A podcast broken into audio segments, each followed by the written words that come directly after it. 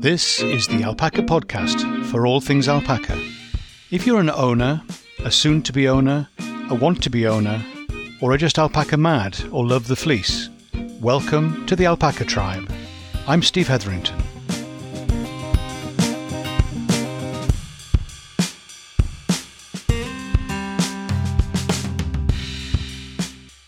Hi, Steve here, and welcome to the podcast for alpaca people.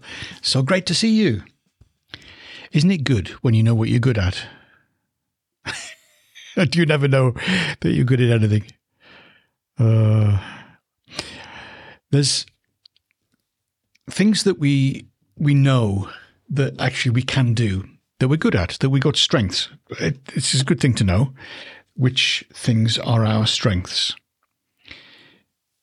But it doesn't have to stop you. It doesn't have to be the absolute limiting factor about what you do when you're considering new things. When we started with alpacas, we had an idea of what we wanted to do and what we might do. There were things we discovered that were not a good fit for us, really, and other things that have become a natural part of everyday life. So trying to judge those things can be quite difficult.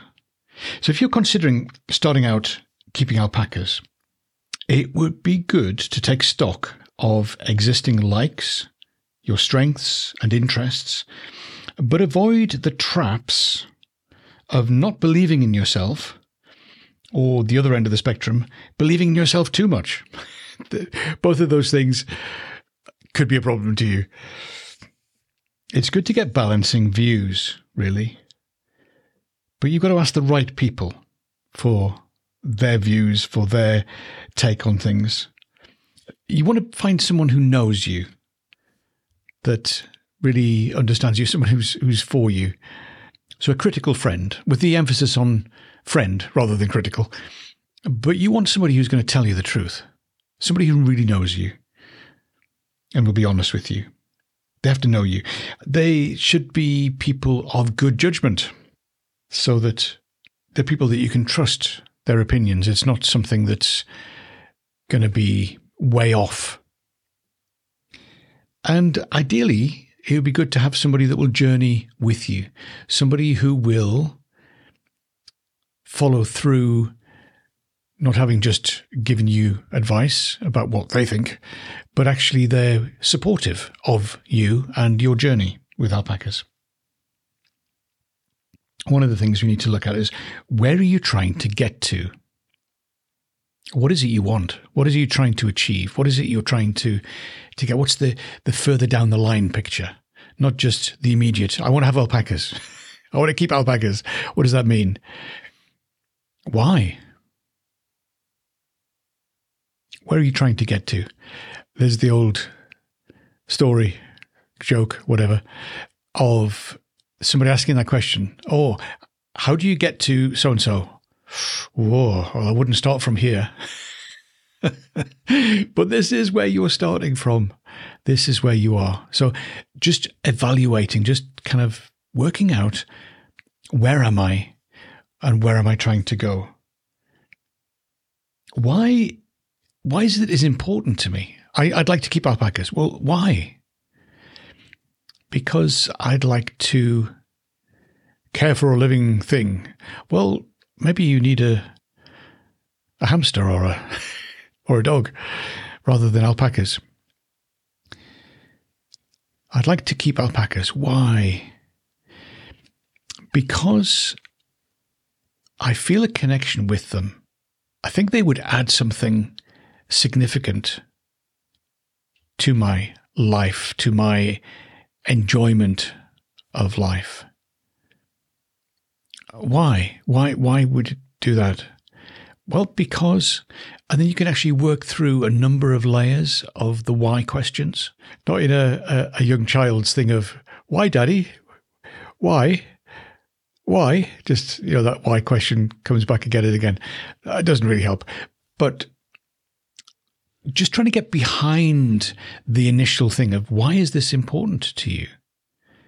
There's probably a very good reason, but it may not be the thing that you see or think of on the surface straight away. So uh, it's worth doing a bit of exploration. What what is it behind there that is the reasoning, the the drive, the desire that you have to keep alpacas? What is it that you want from them?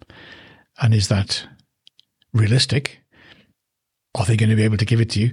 Because you do know that they don't like being fussed and petted like a dog would be. These are different kind of animals. These are field animals. These are animals that that you need to respect because they're big enough to, to do some damage.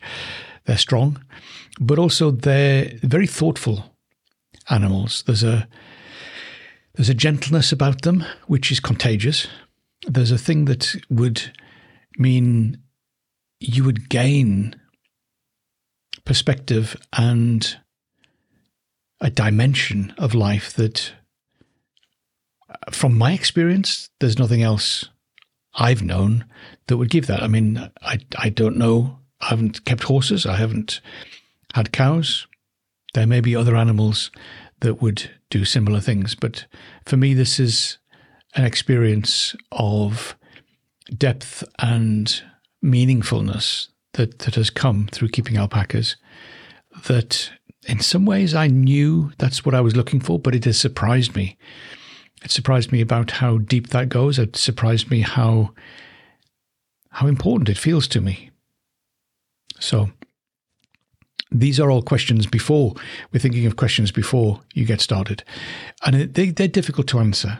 They're difficult to consider and get to the right answer. But that doesn't mean to say that we shouldn't try having a go at looking at why is this important? What's behind it? How will you get there? So where do I want to go? How am I going to get there? What do I need to know? what's the what's the gap that I have to fill in terms of knowledge, in terms of experience? Are there things that I can't do without this? Or what is the this? Is it that you have to spend some time around alpacas with somebody else who's got them? Is it that you that's a good thing to do? Or is it that I need to read up and gather, do my research? Yeah, you probably need to do that as well. But what is it that I need? What's essential before I get started? What will be the thing that will make or break, with thing that will make it successful or not? I think that's probably going to be different for different people. There is knowledge that you need, there's experience and skills that you haven't yet got because you've never done those things before that you'll learn to do. But how are you going to learn those things? Is there somebody who can teach you? Can you go on a course? Can you go spend some time with an alpaca breeder with their animals? Can you watch YouTube? Mm, you can. I'm not sure just how much useful material you you could get from there. There's some good stuff there to be sure, but also there's some stuff you don't want to follow. I don't think. Uh, when we started, we didn't know very much. We didn't know enough. We knew enough to get started and be dangerous, to to kind of get out of our depth. But we did have people around that we could go to and to could lean on. There were things that we were curious about, and we went off and found the answers to. And there are places that you can go and find answers to, but it, it's it's not easy you do have to put your effort in and do have to put the work into thinking clearly and working out the strategy and then delivering.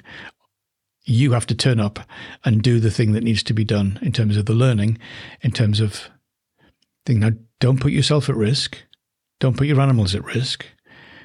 But there are things that you have to kind of take a bit of a chance with the first time you you go in or to take hold of an animal to don't know check its teeth. There appears to be some stuff around the eye. As a bit of a buildup of um, messy stuff in the corner of the eye. Does it is this significant? How how do you open an eyelid to look inside just you know lifting it just a, a bit, just to look inside. Do you know what you're looking for? Do you know how to do that? How do you hold the animal? All things that you haven't done before. You can understand the theory, but to do it for the first time, particularly if you're stepping forward as because there's nobody else around, you have to do this. And the alpaca know, you know, the alpacas know that you haven't got a clue. Now, they generally cooperative, but it, they, they can get a bit nervy if you're a bit nervy.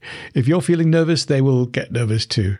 But if you're confident and reassuring, have a nice tone in your voice and, and talking to them gently, not moving fast, not grabbing and re, really kind of wrestling them. But yes, you need to be firm enough, but you're not going to be wrestling them. Therefore, you need to try these things and you need to work out how do I progress? How do how do I take that first little step? How do I find the courage to take the next little step? Because there are times when I'm going, okay, I need to do this. I need to step in and do it now. And I feel what is that? A boundary, a hurdle? There is a thing there that I have to step over, past, under, whatever it is, to get past it. And there's a little bit of doubt in, in myself, a little bit of, I'm not sure I can do this. What if? And I'm not talking about being stupid and just doing it anyway, hoping it's going to turn out okay. That's not a recipe for success. But you do need to say, okay, this is my responsibility. I do need to learn how to do this and I need to have a go. I know what I think is the right way to do this. I know what I'm trying to do. And they've just run away. They've just, I, I just left the gate open. Oh, they just run off. Oh, let's start that again. Let's close the gate. Let's get things in place. Let's bring them down into a small enough space. You can't do this in a field. Most of the time, you can't do the things that need to be done with an alpaca in the middle of a field. Bring them down into a smaller area and then a smaller area again. This is where I, I really love the catch pens, the hurdles, not sheep hurdles because they're too too low, too small, but hurdles designed for alpacas that are tall enough that link in together that give you a small catch pen that you can have an animal safely and securely and feeling relaxed because they they know that something's going on, but there's enough space they don't feel completely panicked because you're not jamming them in a corner but there's enough space. And then you can get in there and you've got enough space to move and get in the, the best position. You can step in, but you can also step away again, and the animal's not going anywhere. It's just within this eight foot or 10 foot square or six foot. Depends on the size of your hurdle, but this square, six foot or eight foot normally. And uh, it doesn't want to be too big. Uh, do you want more than one animal in there? You don't want them on their own completely. Uh, and sometimes the others will abandon them if you are doing something. They'll they'll run off and leave the their friend behind. They don't want to be involved with this. Thank you very much. So you might want two or maybe three, but maybe don't just want an alpaca by itself. Watch out for kicks. Watch out for the other one that you're not doing the thing with. Um, how are they behaving? Keep an eye. Take it steady. Take it slow. You've got plenty of time. Watch what's going on. Watch what's going on with you. Have you stopped breathing? No, no, seriously. You can stop breathing. You hold your breath because you're concentrating and you're intent on the. Um, uh, it's better if you keep breathing for you, but also for the alpacas because they get more relaxed.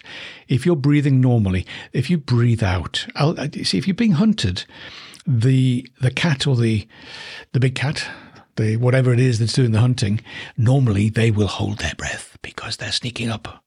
So breathing out is a is a friendly thing. It's not a hunting thing.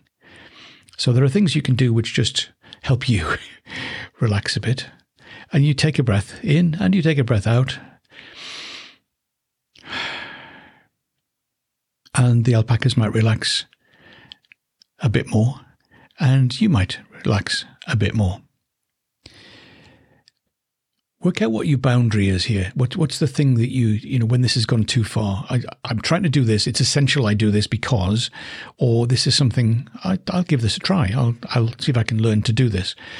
And it may be working with them to lift a foot so that you can check the, the sole of the foot, uh, the pads for any injury, any potential thorns and that kind of thing.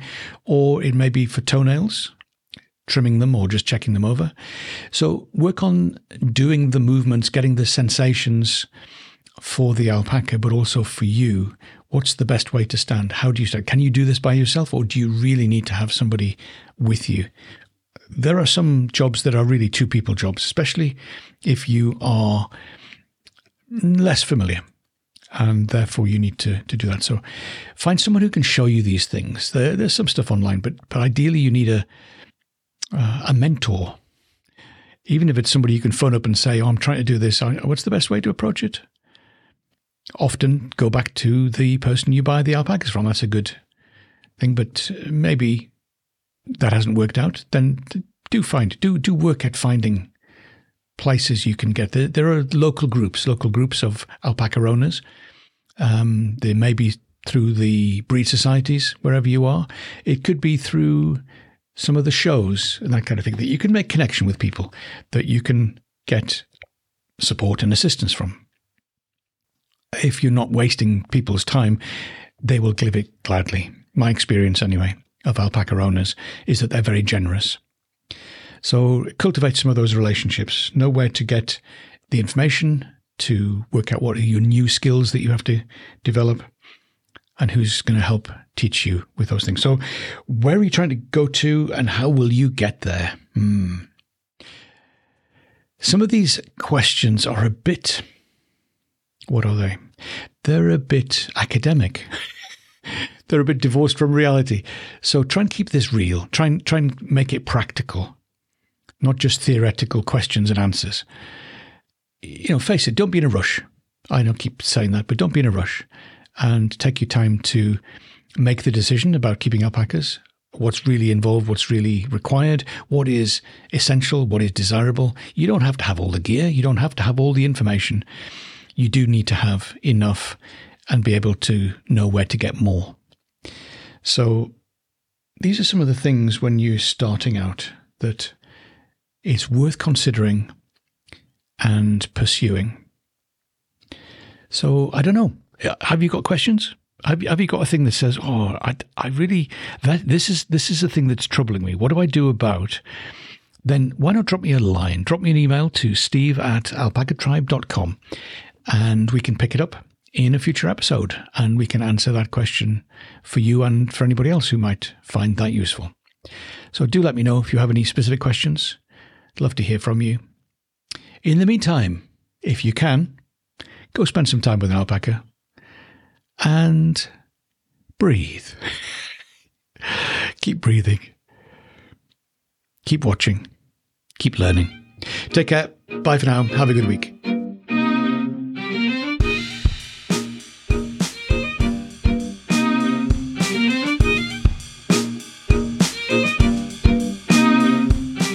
This is the Alpaca Tribe, and I'm Steve Hetherington.